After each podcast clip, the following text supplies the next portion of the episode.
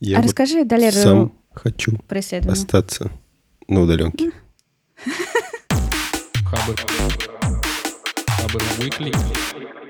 Привет, это подкаст Хабр Викли. Раз в неделю мы собираемся, чтобы обсудить интересные посты и новости, которые вышли на Хабре за неделю. Меня зовут Далер Лиеров, я менеджер и дизайнер Хабр Карьеры. И со мной еще ребята здесь, которые сейчас представятся. Меня зовут э, Аня Линская. Э, Я занимаюсь маркетингом в Хабре. А я Вань Звягин, я главред и наливаю себе дом кофейку, потому что сижу за кухонным столом, и руки мои дотягиваются э, с равным успехом до холодильника и до кофеварки. Это намного круче, чем сидеть в студии. Но есть нюансы. Перед тем, как начать, э, хотел напомнить, что если вдруг вы хотели когда-нибудь спросить у ведущих что-нибудь, профессиональный или жизненный совет, не знаю, что угодно, то вы можете это сделать. В описании есть ссылка на форму. Э, Задавайте вопросы, мы потом отдельным выпуском на все эти вопросы ответим. О-о-о, а еще перед началом мы должны сказать, что э, два из трех участников сегодняшнего подкаста полностью лысые чуваки. Угадайте, кто это. Аня Линская и Э, кто еще может быть, не знаю. Да, мы с Ваней побрились на лысо. Кстати говоря, вот про побрились на лысо. Я давно думал об этом. И вот Ваня сказал, ребята, а мне пойдет лысина? Мы такие, да, Ваня, попробуй. Ваня постригся. И потом я думаю, блин, почему бы мне не постричься? И И ему очень идет. Да, и Ваня очень идет. Я постригся на следующий день. И потом выяснилось, что, походу, мы во флешмобе каком-то поучаствовали. Потому что все сейчас поголовно стригутся на лысо. Аня потом прислала нам картинку, график жизни в самоизоляции. И там вот, Где я тоже подстриглась на лысо. да, я- короче, это какой-то тренд. Мы случайно Да, и. Адель же нам еще присылал э, фотку, что он тоже подстригся, Да, Да. да. побрился. Ну, а что, ребята, вы чувствуете что-то новое теперь, ну, на своей голове? Или отсутствие чего-то старого? Гладенько Ну, у вас там? Сенсорные новые ощущения, честно говоря. Ну, то есть я впервые так сделал. Э, Я бывало стригся прям коротко-коротко, э, типа под 5 миллиметров, что-то такое. Но вот под ноль никогда, и это было первую ночь спать странно, головой вот на подушке. Я ничего сенсорно нового не почувствовал, такого прям э, радикального. Но мне было смешно, когда я стригся. И мне было смешно потом. В общем, мне нравится это как э, акт смелости ка- какой-то, который я сейчас тренирую. Вот. Да, мы очень- с тобой еще обсуждали, что вот я минут 10, наверное, такой стоял перед зеркалом в ванной и думал, блин, брить, не брить, брить, не брить. А потом такой, да господи, месяц сидеть дома все равно. Я даже таймлэпс записал. А ты такой типа нет. Я не знаю, я недолго сомневался. Ну, конечно, сомневался. Я позвонил сестре, она говорит, Далер, ну, волосы не зубы. Конечно, стригись. Я такой, ну, ладно. И прям, по-моему, при ней же, кажется, провел по голове машинкой. Вот. Ой, вообще кайф. Аня, короче, Да. попробуй. Не, не, кроме шуток. На самом деле, я э, тоже Далеру писала уже об этом, о том, что э, я хотела бы когда-нибудь э, на лысо побриться. Но я представляла себе это уже ближе там, к 60 годам. Мне кажется, это было бы очень забавно. Типа, когда терять нечего будет, да? М, Да нет, э, просто мне кажется, это будет забавнее к 60 годам, Мгм. чем сейчас. Не знаю. На всякий случай, э, если вы надумаете стричься, проверьте, что у вас в машинке хватает батареек или она от сети, потому что мне на середине пути пришлось бежать в магазин за батарейками. Серьезно? Да. Ты в шапке, в шапке побежал? Нет, э, у меня, кстати, хабра толстовка, к счастью, была. Ина- Иначе бы я пошел бы как... э, Может, помните сериал «Вавилон 5»? Там была такая раса, у которых половина была лысина, и сзади такой, типа, как у павлинов. Вот я, я вот так выглядел. На самом деле, когда я первый раз э, увидела Далера, у нас был э, звонок э, по работе, и мне было очень тяжело, потому что, ну, я не знаю, когда я первый раз... В общем, Далер еще был в такой оранжевой футболке, и очень был похож на монаха, такого маленького буддийского башка. Вот, и было так смешно, что, ну, я просто старалась на него не смотреть, смотреть куда-то поверх, ну, компьютера, чтобы вообще не видеть и нормальную встречу провести. Но на самом деле, ну, мне кажется, что Далеру тоже идет. Вот так вот, э, когда уже пару дней прошло. Да, просто первое время непривычно, ну, видеть себя в зеркале, безусловно, не- непривычно максимально. И, и других людей, которых ты видел всегда только, с, ну, типа, с пышными волосами довольно, а тут фигак и лысый череп. Мгм. Вот, но за несколько фоток и видео встреч я к Далеру уже тоже привык. Вот. Ладно, мне кажется, отличное начало для подкаста, потому что всех уже немножко задолбали сложные ищи. Но, тем не менее, к серьезным темам мы перейдем. Да, Далер? Да. Начнем с поста, который называется «Как украсть MacBook». Пост вышел в блоге компании РУВДС, его написал пользователь Жовнер. Автор поста рассказывает, что у него несколько раз он терял MacBook, у него его крали, и он решил э, показать вообще, как, как можно украсть MacBook, э, взять с него данные, как его можно потом э, продать, и поставил себя на место вора. Ну, они, естественно, сымитировали вот эту всю сцену, как э, крадут ноутбук, он потом с этим ноутбуком убегает, пытается его как-то взломать. Потому что у маков в айфонах, аймаках, макбуках очень хорошая система, ну, продуманная вот по антиугону техники. То есть там есть э, блокировка в iCloud, там есть э, э, шифрование диска Firewall. И это все злоумышленники как-то обходят. И он себя поставил на место вот этого злоумышленника и показал, как это можно все обойти. Естественно, он не призывает к тому, чтобы так делать, он просто хотел наглядно показать, как это работает и как от этого можно себя обезопасить. Статья очень Типа такой пентест. Типа того, да. Статья очень подробная, и здесь очень много разных технических подробностей, в которых я не до конца секу. Я, в общем, понимаю и расскажу сейчас. Вот. Но вы лучше зайдите и почитайте. Если не хотите читать, там в начале статьи есть ролик, в котором все это показано прям. Можно 8 минут просто его, его посмотреть. Но лучше, мне кажется, в конец сразу перейти и прочитать, что в конце, потому что там прям вот последние абзацы — это рекомендации. Да, в конце рекомендаций там даются выводы, но сама статья как раз подробно описывает процесс, как э, получить MacBook. Расскажу, в общем, э, как происходит процесс э, кражи MacBook вот на примере этой статьи. Сидит человек в кафе за MacBook, решает отойти, там, проветриться. Закрывает MacBook, отходит к окну. Наш герой крадет этот ноутбук и бежит, в общем, куда-то в свое логово. И что интересно, по идее, можно зайти в программу Find My Mac. Это специальное приложение, в котором можно отследить, где твои устройства Apple сейчас находятся, и заблокировать их там. Но с MacBook'ами эта тема не пройдет, потому что MacBook'и не подключены к интернету, у них нет модуля. И ты не можешь э, заблокировать устройство и удалить свои данные. Но в новой версии iOS и macOS вышла интересная фича. То есть компьютер, если эта функция настроена, когда он э, украден, он передает э, сигналы э, через Bluetooth устройствам другим Apple в округе. И они между собой тоже этот сигнал передают. И таким образом, даже если ваш MacBook не подключен к интернету, он может быть э, виден у вас в приложении Find My Mac. И вы можете смотреть, где ваше устройство сейчас находится. И у злоумышленника, в общем, проблема в том, что э, пользователь может в прямом эфире смотреть, где сейчас его ноутбук находится. Следующим шагом, что должен сделать вор, он должен обмануть э, пользователя и э, указать ему ложный след. Поэтому э, дальше, собственно, автор делает такую конструкцию, что он создает специальный сервер, в котором он прописывает не свое местоположение, подключает к этому серверу Bluetooth маячок, и, соответственно, Bluetooth маячок, который находится не в том месте, где он сейчас находится. И MacBook отправляет эти данные, это устройство э, Bluetooth, оно эти данные берет, тоже там как-то распространяет. И, соответственно, устройство на карте у пользователя отображается не в том месте, где находится вор, а со- совершенно в другом, там, куда вор указал. И дальше нужно получить доступ э, к MacBook. Пока MacBook включен, то есть у него крышка закрыта, соответственно, он находится в спящем режиме, но он включен. Вот это вот э, шифрование диска, файл э, Vault, э, оно э, не работает. И, в общем, дальше автор э, там, проводит э, несколько разных махинаций, потому как э, получить доступ к компьютеру. И рассматривает, как его потом еще можно продать, то есть какие есть способы сбросить полностью все пользовательские настройки.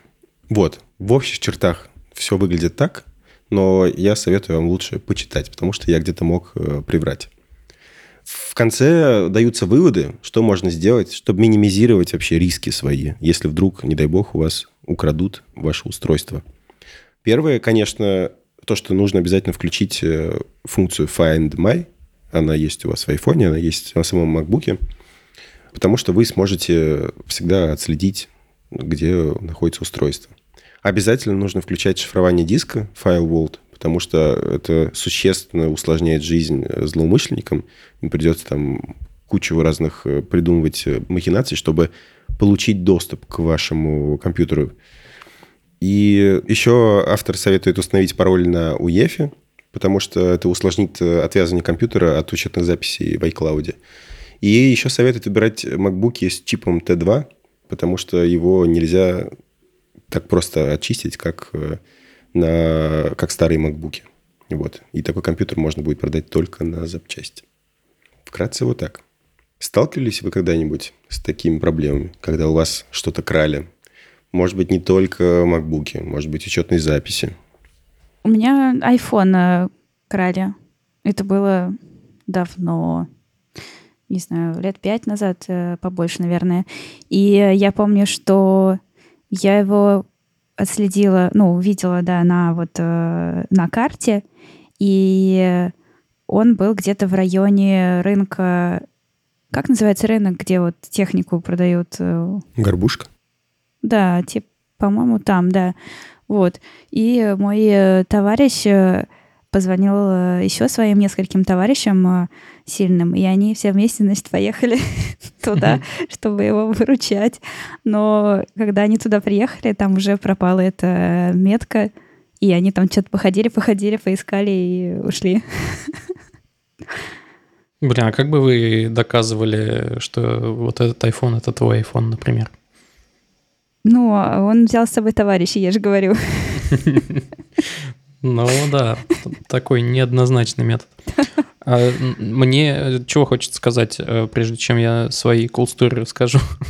мне кажется, что самое э, дорогое это на самом деле ну, не устройство, потому что ну, разберут его и разберут, а действительно данные и больше всего заморочек именно с тем, чтобы не дать э, в обиду свои данные.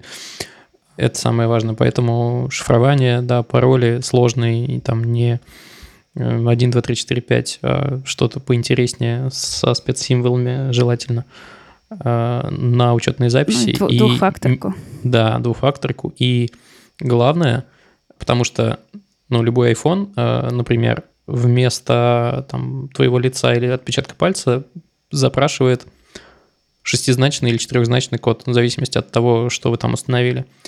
И умоляю вас, не ставьте день рождения туда. Это, это довольно палевно. Ставьте что-нибудь по нестандартнее. Вот, а у меня cool story, э, у меня крали, да, мобильник однажды, и не просто мобильник, а вместе, прости господи, с курткой. Сейчас, сейчас расскажу, как это произошло. Мы поехали поиграть на гитаре с нашей кул-группой э, на репетиционную базу. И какой-то полузнакомый чувак привел туда еще полузнакомого чувака. Э, но это было лет 15, 16, 17 назад, короче, давно совсем. И там, ну, короче, все репетиции, естественно, сводились Э, не только к игре там, на музыкальных инструментах, естественно, еще к распитию всяких э, алкогольных напитков. И мы что-то такие сидим-сидим, и в какой-то момент я понимаю, что чувака, который вот совсем мало знакомый и с нами больше нет, э, и мы начинаем его что-то просто ходить искать, еще ничего не подозревая, потом я ищу свою куртку, чтобы выйти на улицу, а куртки нет, и мобильника нет, и вместо моей куртки висит его куртка. А мы были хоть и примерно одной комплекции, но мне его куртка была маловато, а это была зима. И, короче, мне пришлось домой ехать в странной его потертой куртке. Э, я тогда еще с родителями жил, и мама была, конечно, максимально недовольна. А то есть Такая... он, типа, даже не стал скрываться, да? Ну, что это, что это не он там. Слушай, ну вот опять же, э, там полузнакомый чувак, который его привел, я, конечно, кидал ему какие-то предъявы, но, с другой стороны, он такой, блин, я, естественно, тоже не ожидал и все такое. Типа, сорян. Ну, и он как-то вообще слился, и тот, и другой, и, в общем, с тех пор мы с полузнакомым чуваком не общались, а я стал пристальнее следить за своими вещами и вынимать дорогие мне предметы из карманов. Вот такая Физический история. доступ к нему у тебя был, да, но ты не смог дальше к нему там заявиться. Ну не, физический доступ порешать, типа. э, к тому, кто именно утянул это все, у меня не было его. Э, Был доступ э, к промежуточному звену, скажем так. Но а что я ему сделаю? Я против того, чтобы применять насилие, поэтому бог ему судья, и карма его, короче, настигнет, я считаю. Вот. Купил потом куртку лучше прежней. И мобильник заменил. Мобильник был э, Sony Ericsson K750. Это было круто, Блин. конечно. У меня тоже был Sony Ericsson. У тебя был Sony Ericsson, Далер? Конечно, у меня разные были до Sony Ericsson. У меня был э, слайдер Sony Ericsson, который вот так выдвигался. Золот- Это, видимо, мы говорим все про золотой век, когда был разнообразный форм-фактор, интересные телефоны с разными фичами. Да, это было круто, конечно. Мгм. Да. У меня еще недавно угнали аккаунт на Netflix. Ого, Э, как-то. Да, э, я, если честно, не поняла. Мне вдруг э, пришло письмо о том, что да, там спасибо, мы все отвязали ваш аккаунт от этой почты и там привязали к другой. Вот, я пошла, ну, проверять, там, что случилось утром, это было ночью. Ну, и, соответственно, уже все, не могу никуда войти в свой аккаунт. Мне говорит, что, ну, такого, ну, в общем, не тот имейл, там, все. Я что-то там начала восстанавливать, и увидела, что, ну да, привязан к какому-то другому имейлу.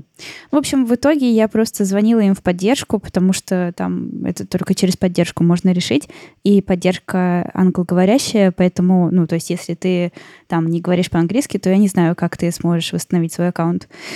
Вот, ну и мы достаточно быстро там с ними все решили, потому что там была привязана моя карта, и, э, ну, с помощью карты там они поняли, что это я, и отвязали обратно на меня, и вот, настроила все. Но забавно, что э, и, наверное, ну, хорошо, что этот человек, который там э, угнал мой аккаунт, он не стал там удалять э, мои данные, а он просто завел себе еще одну, типа, еще один профиль. То Там был, ну, знаете, в Netflix, да, есть там Мгм. твой профиль, и кого-то там еще, кого-то может туда добавить. И вот этот человек просто завел себе третий профиль, чтобы там мои настройки просмотров сохранились у меня. Потому что я Офигеть, читала какой- недавно... Какой заботливый. Да, да. Читала недавно у знакомой, что вот то же самое случилось, но у нее чел как раз удалил полностью ее аккаунт, она расстроилась, потому что все рекомендации типа слетели. Вот. Спасибо, Ань, что ты мне рассказал тогда про эту историю. Я пошел и привязал в нашем аккаунте Телефон, да? телефон, да, чтобы такой ситуации Мгм. не произошло. Э, В каком-то выпуске я уже рассказывал историю своего коллеги бывшего, и сейчас напомню про то, что важно ставить пин-код на сим-карту, потому что если есть доступ у вора к сим-карте, он может получить доступ к вашим банковским э, э, счетам и украсть у вас, у вас деньги. Как это вот произошло у моего коллеги. Я найду ссылку на его пост в Фейсбуке и тоже приложу в описание. Мгм. У меня последние, последний месяц-два иногда приходят письма странные на почту от Фейсбука, Инстаграма. Типа, вот ваша ссылка для сброса пароля. Э, Мгм. Подозрительно, конечно. Вроде бояться нечего, потому что у меня там везде стоит двухфакторная идентификация. Но все равно как-то неуютно, что как будто кто-то под тебя копает. Кстати, у меня такие смс тоже появляются периодически и сообщения. Можно посмотреть, э, откуда, по-моему, пытались войти вот э, в аккаунт. М, Просто по приколу, что, ну, из какой страны вообще. Сделаем. И такие, и замолчали. Пошли делать. Да, короче, будьте бдительны, а мы переходим к следующей теме. Статья называется «Ренессанс э, e-learning. Почему 2020 год покажет э, все плюсы дистанционного обучения?» Это статья в блоге э, Ланит. На самом деле, ну, саму статью, э, наверное, я бы не стала советовать прямо читать. Я сейчас расскажу, что там было интересного, но она сама какая-то просто, ну, сложная немного получилась у ребят, но вот прям какие-то штуки мне там понравились. А, Это статья про э, то, э, каким должно быть обучение будущего. Что-то типа того, что вот, ну, да, как мы уже много-много раз говорили, то, что сейчас происходит, оно изменит э, и то, как мы работаем, и то, как мы учимся. И мне бы очень хотелось, чтобы э, это изменило то, как мы учимся, потому что кажется, что сфера образования, она э, запаздывает э, больше всего остального. И в этой статье есть несколько таких э, интересных принципов. Во-первых, это то, что образование будущего э, это э, такая система, в которой э, в, образов... в образовательном процессе ключевую роль начинает играть э, такой индивидуальный тьютер. То есть там не э, там несколько преподавателей, которые читают тебе курсы, там лекции и так далее, а есть какая-то вот ну большая база там знаний и есть твой наставник, который тебя в этом океане э, знаний ведет. Э, он э, там выстраивает тебе траекторию обучения, он смотрит, как ты справляешься, мотивирует тебя, там подкидывает какие-то более сложные задачи, когда видит, что ты выходишь на новый уровень. То есть э, как бы, ну да, является таким твоим наставником, и у него ключевая роль в процессе обучения. Вот, это первое. И второе, что э, оценивание, э, то, которое сейчас есть такое итоговое, что вот ты делаешь, делаешь, делаешь, учишь, учишь, учишь, в конце тебе проверяют и ставят там, ну, оценивают твои знания.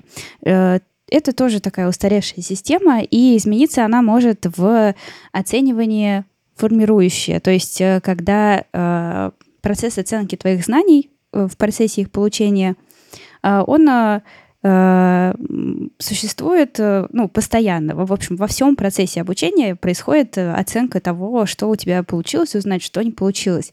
И это подчеркивает какие-то твои лакуны в том знании, которое ты получаешь, и, позволяет прямо на месте как бы их восполнять.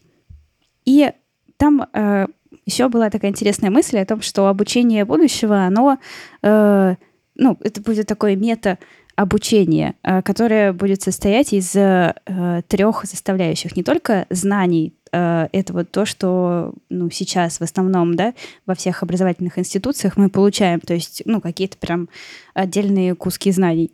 Но еще есть навыки, это то, как мы знания используем. То есть какая-то креативность, критическое мышление, это все относится сюда. И есть э, характер. А, это то, как ты себя там ведешь с этими знаниями в процессе их получения. Сюда относятся а, усидчивость, э, стрессоустойчивость, э, внимательность и так далее.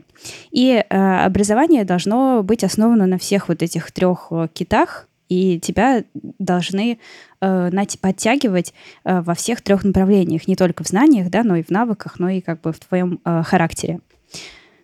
Вот. И, э, ну, мне кажется, вот эти мысли, они очень-очень правильные. Э, я и сама тоже об этом думаю постоянно, о том, что образование будущего, оно должно быть примерно вот на этом построено. И э, мне кажется, то, что сейчас происходит, то, что школы и вузы переходят на дистанционку, то, что э, там уроки начинают в онлайне проводить, что это все может как раз сдвинуть систему образования в этом направлении. Вот. Что вы думаете, ребята, по этому поводу?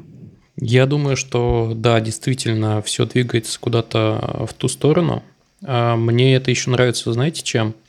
Тем, что, по сути, образование твое, ну, в таком формате может быть более, что ли, гибким и настраиваемым, чем вот классическая модель, когда у тебя заведомо есть какие-то большие блоки, большие курсы – а тут ты можешь э, как будто бы галочки поставить э, рядом с тем, что тебе интересно, и, наверное, даже этот процесс обучения, ну, по сути, никогда не прекращать. Ты можешь, когда чувствуешь, что у тебя какие-то лакуны возникают где-то, э, или ты на них там, натыкаешься, или давно хотел что-то изучить, и не было времени, то это как раз тот формат, когда, ну, так можно сделать, это, ну, удобно. Особенно, ну, именно вот с точки зрения непрерывности, то есть в какой-то момент ты перестаешь быть студентом-студентом, и у тебя появляется работа и все такое, и тебе, ну, у тебя просто мало времени, ты очную, очное обучение, ну, никак не потянешь. Ну, соответственно, это очень, очень классно, мне, мне нравится прям. Единственное, что нетворкинга будет, конечно, не хватать. Вот каких-то знакомств э, с твоими однокашниками, мне кажется, ну, это такая база, на основе которой, э, я имею в виду твои там институтские школьные друзья, на основе которой значительная часть твоей жизни как-то складывается тем или иным образом. А как... Э, ну, то есть, если представить, что все перейдет именно на такую модель, и очного образования, например, нет вообще, и все такие дистанционные сидят, но это уже как-то что-то не то получается. Что-то мы, конечно, и потеряем заодно. Да, да, согласна, что это важно. И, наверное, тут скорее должна быть э, какая-то комбинация. Особенно если мы говорим там про какие-то университеты западные, да, тот же там, э, ну, всякие гиганты типа Гарварда, да, у них же вот этот нетворкинг и связи, это вообще, ну, самое главное, что, что там люди получают практически. И хотела сказать еще про объем э, тех знаний, да, которые ты получаешь. Тоже мне кажется, что очень важно, чтобы была возможность э, вот этим объемом как-то э, управлять, потому что не знаю, вот в последнее время думаю о том, что э, студенты, вот, которые учатся только в бакалавриате, да, у них э, ну, у них обучение это как полный рабочий день, иногда даже больше. То есть там у тебя совсем нет времени. И кажется, что uh, практики здесь действительно очень-очень не хватает. И вот этот объем именно обучения, он э, был бы хорошо, если бы он был прямо либо меньше, либо больше упор был в практику, либо ты мог бы им э, сам управлять, чтобы у тебя было больше свободного времени на то, чтобы уже что-то именно э, делать э, самому руками, работать, не знаю. Тем более, что сейчас э, дети э, гораздо быстрее растут и гораздо раньше становятся умными, крутыми, самостоятельными и способными на потрясающие какие-то креативные, не знаю, решения и и поэтому вот заставлять их прям 4 года только э, полный рабочий день вкалывать там в университете кажется неразумным. Я киваю. Да, Лера, говори. Интересно, как это отразится на психологическом здоровье детей. Потому что будет ли меньше здесь места всякому буллингу, который в школах есть? Перенесется он в интернет или нет? В дистанционную форму? Было бы интересно исследования какие-нибудь почитать потом. Хм. Слушай, ну это с одной стороны, а с другой стороны, а как же за социализация? На мой взгляд, куда более значимая э, функция школы в том, чтобы научить э, маленьких людей, то есть даже не детей, а вот маленьких людей, тому, как все будет происходить у тебя дальше в жизни. Э, там у тебя будут какие-то дедлайны, тебе нужно будет задавать какие-то работы, тебе нужно будет э, работать в команде и так далее, и так далее, общаться с начальниками, то есть учителями и что-то как-то разруливать. Ну, короче, это такой типа ми- мини-песочница взрослой жизни. Э, возможно, да, даже невозможно, блин, я прям уверен, что школа, помимо знаний, дала мне вот это все, и это, наверное, ну, подороже будет, чем, собственно, знания. Знания мне могли бы дать и родители, в общем, и целом. Да, да, я с тобой тоже согласна полностью. И мне кажется, что э, поэтому это и все должно быть совмещено. Но здесь, наверное, даже ключевое дело не столько в дистанционном обучении полном, э, сколько в возможности ну, его использования по максимуму, где, это, где его можно использовать. А э, ну, сам вот, например, мысль про то, что у тебя нету учителя, а у тебя есть э, наставник, э, она, мне кажется, очень здоровая и в отношении школы тоже. Потому что сейчас э, многие школы как раз тебя готовят не к жизни, а к ну, в смысле, готовят тебя к той жизни, в которой у тебя там есть бессмысленные дела, которые тебе нужно делать, потому что тебе сказали их делать, и там, ну, человек, который тебе говорит их делать, ну, короче, то есть немного другие модели коммуникации ты усваиваешь в школе. Mm, да, да, все так. Смотрите, новая модель, такая вот э, гибридная, когда у тебя есть и очное обучение, и э, удаленное, оно как будто бы требует от тебя большей сознательности, что ли, э, большей вовлеченности и самостоятельности. Ну, то есть никто сверху стоять не будет. Если ты, ну, ты можешь присутствовать в онлайне, можешь не присутствовать, пойти мяч гонять во двор, что тоже, кстати, неплохо. А, ну, короче, мне кажется, что тут будет еще важно то, чему тебя дома научили, ну, тем подходом к обучению, к жизни вообще. Э, и успешными будут те, ну, кто какую-то такую базу получил и у кого была самостоятельность. Вот. Угу. Вот поэтому там э, как раз и есть вот этот э, триумвират знаний, навыков и характера. То есть э, и, и знания здесь не, ну, не лидирующую позицию занимают. Это в равной степени важно и то, и то, и то. Даже мне кажется, что важнее навыки и характер, чем знания. Кстати говоря, у Льва Пикалева, который нас записывает, э, у него был подкаст э, с человеком как раз про тему тьютерства. Э, очень интересный был выпуск. По-моему, это был в подкасте про людей. Прям круто. Давайте даже ссылочку про оставим. музыку? Выпуск про нет, музыку? Нет, про тьютерство вообще. Mm. Как таковое. Ну, типа, что это, это не учитель и, и все такое. Тьютерство – это что-то другое. Интересный формат. Да, в описании будет ссылка на подкаст. И самое, конечно, важное, как всегда, нам бы очень было интересно узнать, что вы думаете, поэтому либо оставляйте свои аудиосообщения нам в чатик, либо заходите в текстовый чатик и тоже пишите, э, рассказывайте, что думаете по этому поводу. Если вы сейчас учитесь, расскажите, как у вас э, это происходит. Интересно. Ну, учитесь дистанционно. Кстати говоря, Аня, а ты же, ты же училась всю дорогу очно, причем угу. вечерами. И как у тебя сейчас дела обстоят с этим и в какой формат это перетекло? Да, вот мы перешли на э, дистанционку, и э, у нас э, пары проходят по Zoom. Я учусь э, в магистратуре в высшей школе экономики. Вот. Ну, на самом деле ничего не поменялось, просто вот э, теперь у нас в расписании рядом с каждым э, занятием стоит ссылка на Zoom, и мы все переходим, и там как бы общаемся вполне, э, мне кажется, хорошо получается. И наши преподаватели с плохим зрением, которые, они очень радуются, потому что они впервые вообще видят нас всех в лица наши, как мы выглядим. О, прикольно. Да. Вот. А слушай, а какая-то минимальная сетевая гигиена, она у всех встроена, по твоим наблюдениям? Просто на, на большой такой аудитории там все ли отключают микрофоны нет. и все такое? Нет, нет.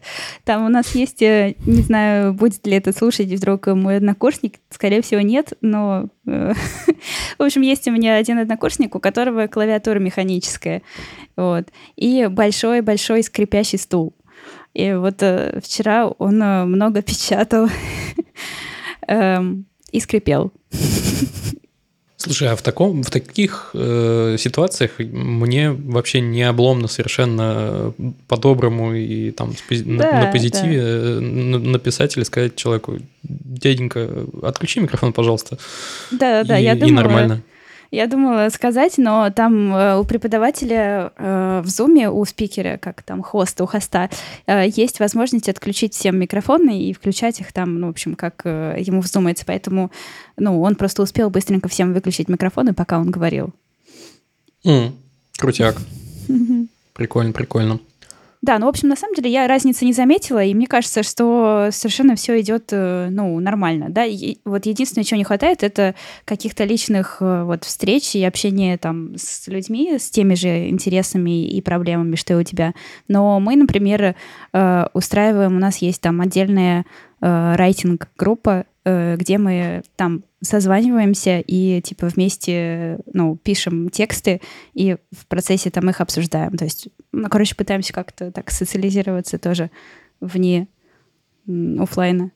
Блин, прикольно, прикольно. Все, конечно, меняется. Мне очень интересно, во что это все выльется, когда э, изоляция э, слэш карантин закончится, и, и посмотреть, главное, на исследования эффективности там и обучения, и работы, почему-то я вот уверен, я еще раз повторюсь, мне кажется, из, из выпуска в выпуск я в последнее время в этом говорю, что эффективность даже э, повысится.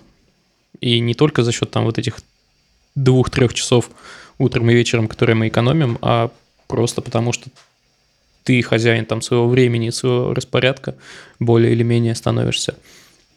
И прям вот от этого пока меня это прям очень сильно драйвит. Я, кстати, видела уже какие-то первые исследования э, о том, что э, там какой-то процент компаний э, решили, что после вот того, как все закончится, они оставят своих сотрудников на удаленке.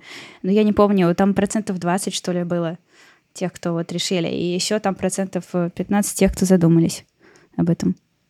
Я краешком глаза заглядывал в незаконченные исследования Хабр карьеры, и, Мгм. по-моему, там что-то в районе 7% пока что компаний, которые оставят э, дальше все как есть. Ну, типа на удаленке, на удаленке классно. И какой-то значительный еще процент, по-моему, э, задумается крепко. Я а вот расскажи, Далер, сам хочу про исследование. остаться на удаленке.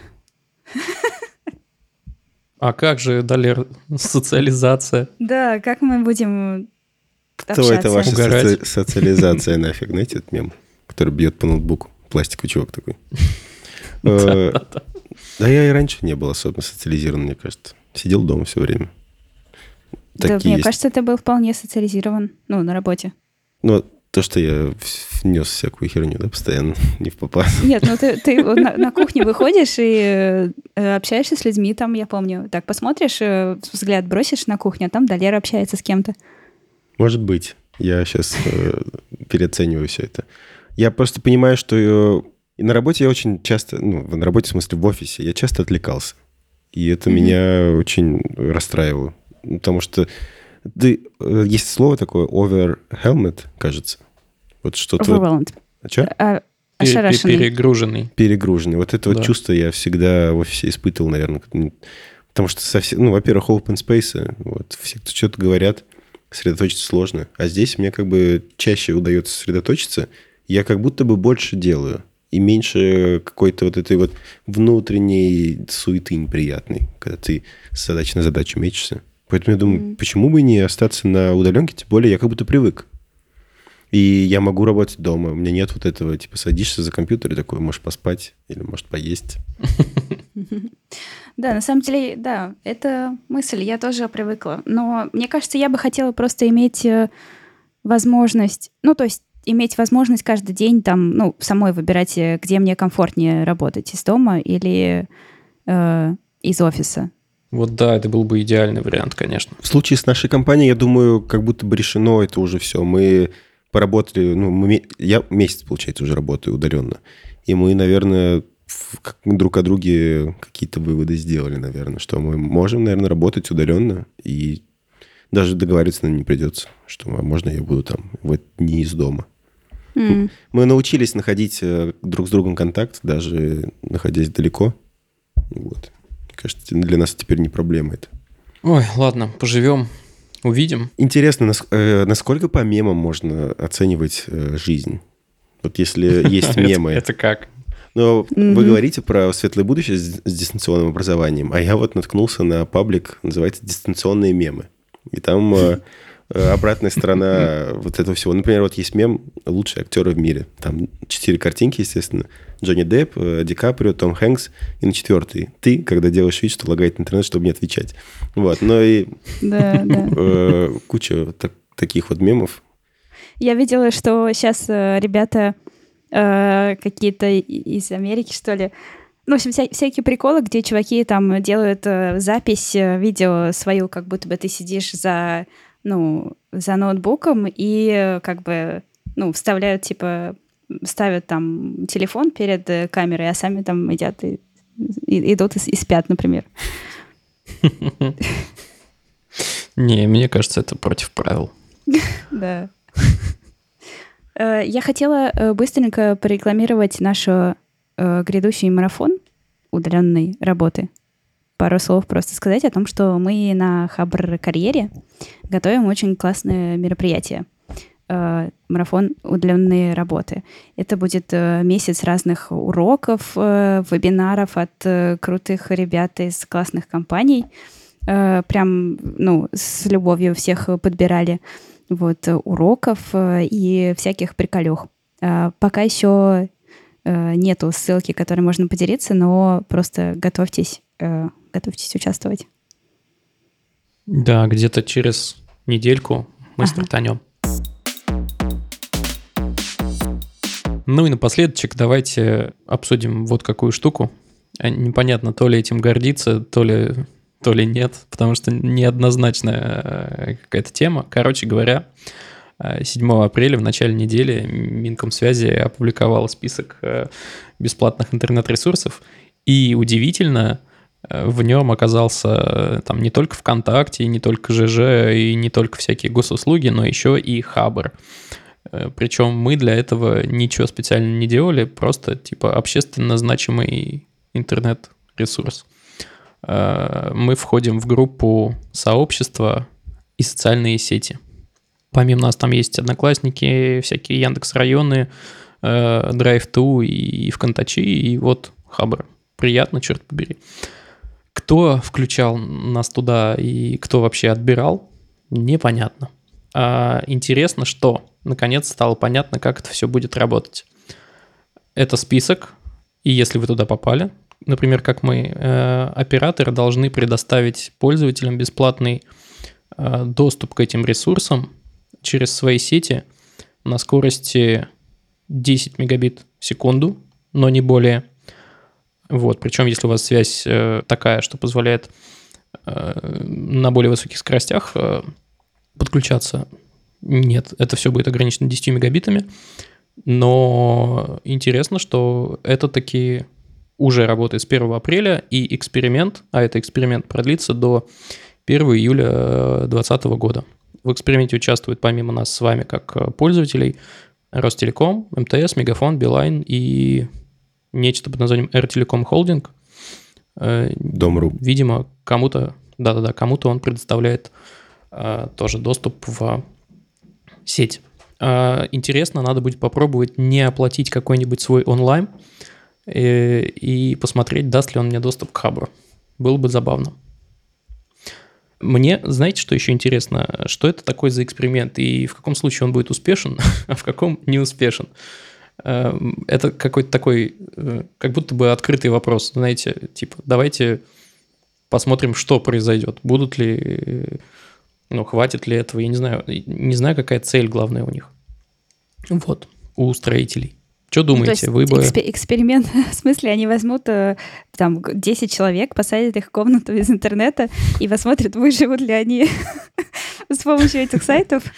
Или Да не, вот, вот я, я и пытаюсь вообще понять, в чем суть, собственно, эксперимента. Эксперимент идет как бы уже 8 дней, но в каком случае он будет успешен, я так и не могу понять. Это, видимо, просто, ну, давайте, это почему-то называется экспериментом, но я бы на- называл это просто исследованием. Вот. Давайте дадим людям бесплатный доступ к, э, сколько там, 300 с чем-то ресурсов, которые принадлежат российским компаниям и общественно значимые, и все такое, э, и посмотрим, что произойдет. А что произойдет, непонятно. Ну, я так понимаю, что они хотят, во-первых, э, отработать вот эту вот всю организацию и проверить, насколько будут востребованы эти сервисы у пользователей. Но как, не совсем, по-моему, чистый эксперимент, как они будут э, это проверять, если они не будут проводить какую-то рекламу вот этой новой фичи, что у нас теперь Нет, ну 300 они- сайтов бесплатно. Они же хотят, э, наверное, на реальных данных. Ну, то есть вот что вот сейчас э, у каких-то людей заканчивается интернет. И, ну, Да, и на- они там на- его не оплатили, Да. и что будет дальше? Мне кажется, Что было дальше? Это, это же уже, уже можно проверить, Программа. востребованный сайт или нет. Востребованные, раз они в список Ну, попали. Все. Может, они хотят проверить, как это вообще все будет работать? Ну, тупо не отвалится ли Мгм. ничего по дороге там. Ну, Мне кажется, что это классная возможность, когда у тебя... Для, для меня этот список – это половина российского интернета. Ну, там очень много сайтов. Особенно если взять Хабр, для кого-то это там часть э, ежедневной рутины. Каждый день заходит на него. Но я слышал критические отзывы. Так не могу... Не успел спросить, вот у нас на работе несколько коллег отзывались очень так как-то негативно про этот эксперимент. Что в этом плохого? Ну, понятно, Да, что... Почему именно? Ну да. Понятно, что, наверное, это какая-то нагрузка на операторов, и это расходы операторов. Они будут меньше денег, наверное, получать. мгм. А что кроме этого? еще может быть плохого? Опять же, Непонятно. давайте, да, за- за- закончим тем, что... Точнее, не закончим, а подытожим тем, что поживем, увидим, во что это все выльется. И я, знаете, что еще вспомнил? А, Что меня позабавило на фоне всего этого? Помимо основной новости о том, что там Хабр, например, включен, а помимо Хабра из э, там, удивительных и непонятно почему туда включенных сервисов, помимо там Яндекс Дисков, Яндекс Почт, которые действительно важны, там есть ICQ, которая пытается возродиться уже, по-моему, третий раз или четвертый. А, а вот э, сервиса Авито там нет, и более того, Авито у себя в соцсетях э, стал призывать э, участвовать в петиции, что давайте мы включим Авито в этот список, чтобы можно было бесплатно туда заходить. Но вот это как-то... Но там есть. Юла. Интересно. Очень интересно, это как похоже уже на лобби какое-то, потому что вот э, на мой вкус э, Юла, она прикольная, но из того, что я пытался продать и там, и там, из каких-то своих ненужных вещей, я все-таки так или иначе продавал это через Авито, а не через Юлу. Уж простите, ребята из Мейла. Так вышло. Ну и аудитория у Авито побольше, по-моему. Ну да, так что, но, но при этом э, Минкомсвязи говорит, что список будет обновляться раз в 10 дней, и оттуда может что-то улетать, а может что-то прилетать, так что М, ну, это не окончательный список, и посмотрим. мгм. Ну что, пора прощаться и кормить котика пойти. Мгм. А, Да, и у нас еще есть э, блог, который зачитывает Адель О, обычно. Точно. Но Но сегодня Аделя- будешь ты. Да, Адели с нами нет. Передаем привет Аделю. И у нас Адель, ты его- котик. Да, лысый котик. Интересно, кстати, как у Адели дела? Где он сейчас? В Швеции или скорее нет? Скорее, А, он в Казани пока что. Могли бы обсудить, но не обсудили. Правила жизни команды Хабар Карьеры на карантине. С марта реплай стикерами. Это статья про то, что ICQ жив до сих пор. И это все. Только две статьи. Вот это скорость. Спасибо, что слушали нас. Это был подкаст Хабр Викли. Если вы хотите что-то спросить у нас, э, задавайте вопросы. В описании есть форма. Мы потом отдельным выпуском на все ваши вопросы ответим. Пишите свои комментарии в Apple подкастах. Нам всегда приятно их читать.